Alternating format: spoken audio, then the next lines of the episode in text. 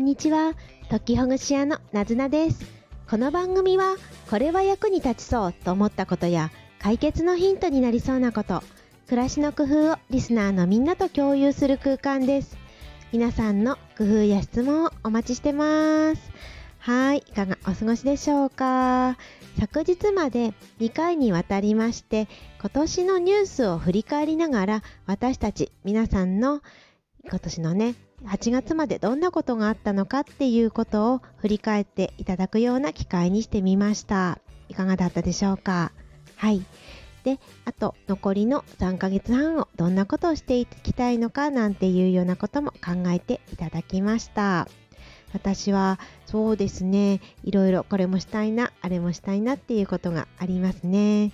2つありまして、1つは体調を整えたりとか、体力をもう少しつけたいなと思っています。暑い夏ですね、なかなか外に出られなくて、家の中での運動は少ししたものの、やはり歩く時間とかね、歩く距離がだいぶ減ってしまったなというふうに思っています。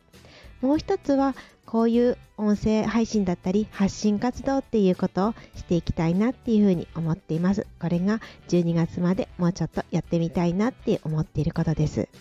で、今日本題なんですけれど、ポモドーロテクニックのことについて私のやっていることをお話したいと思います。ポモドーロテクニックご存知でしょうか？これは、もともとキッチンタイマーで、ポモドーロ、タリア語でトマトの形をしたキッチンタイマーを使って25分間作業をし、その後の5分間を休むという繰り返しをしていくと集中力が保たれたり、せなんか成果がね、出やすくなったりするっていうようなことが、あの、シェアされた、そんなテクニックになります。ポモドーロっていうのはさっきも言った通り、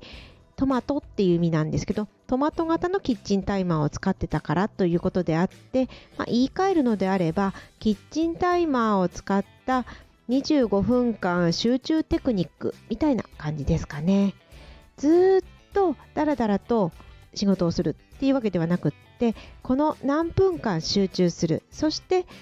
アラームがピピってなったら、一回こうそこからは例えば5分とか10分とかあえて休憩を取るっていうような繰り返しをするっていうやり方ですね。はい。で、私もこのポモドールテクニックを数年前から取り入れてみてやっていて、で、すごくいいなと思っているので今日お話しします。で、ここでやるといいことは、まあ、2つなんですけれど、まあ、やるといいことというか、さらにこういうふうにするといいよっていうことなんですけれど、まずは、キッチンタイマーであったり、アラーム単体を使った方が私は良かったです。スマートフォンにもアラーム機能はあるので、もちろんスマートフォンでもできるんですけれど、スマートフォンでアラームが鳴って、そうすると何か通知が来てるから、スマホをいじり出しちゃうんですよね。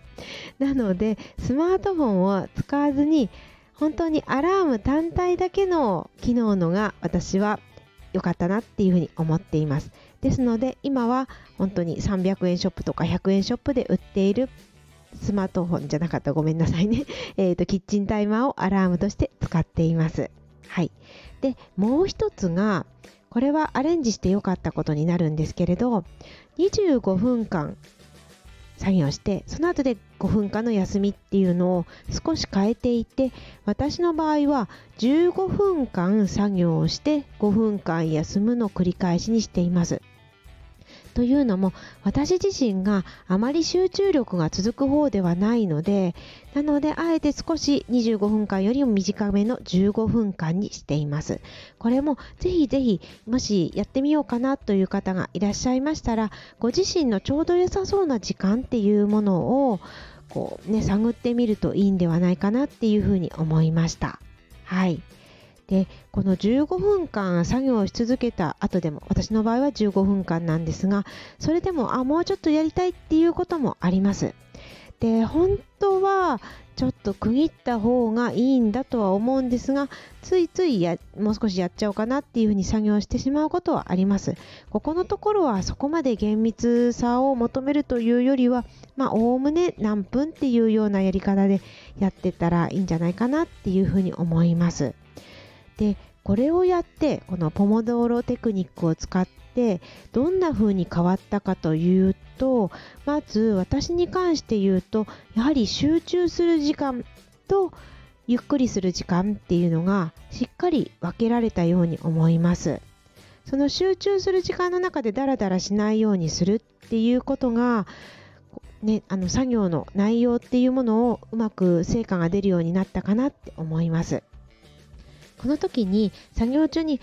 何かを調べていてあこれも調べたいあれも調べたいとかああれも見たいこれも見たいっていう風に本筋から離れていってしまうことってよくありますよね。でこの時はどうしてるのかというとあの机の少し隣のところに置いてあるバインダーまあ、メモ帳ですね。ここにささっとこれを後で調べるとか、これ忘れないっていうふうに書いたりしてます。はい。というわけで、今日はポモドーロテクニックといったキッチンタイマーを使った作業の管理方法、時間の管理方法についてお話ししました。よくある方法なんですけれど、これを私はこんな風に使ってます。15分刻みでやってますということをお話ししました。はい。で、えっと、そうそう、このね、ポモドーロテクニック、キッチンタイマーを使うので、ご自宅での仕事だったらできるけど、オフィスで周りに人が同僚がいる中で使えないよっていう方もいらっしゃると思います。その場合にはバイブレーション機能がついた時計やスマートフォンなどを使ってみたりまたはあのデスクトップ版の何かインストールできるようなキッチンタイマーキッチンタイマーではないですけどアラーム機能があるようなものを使ってみるのもいいんではないかなと思いました。いろいろ試してみてあなたの環境にあなたの性格に合ったもの使ってみてはいかがでしょうか。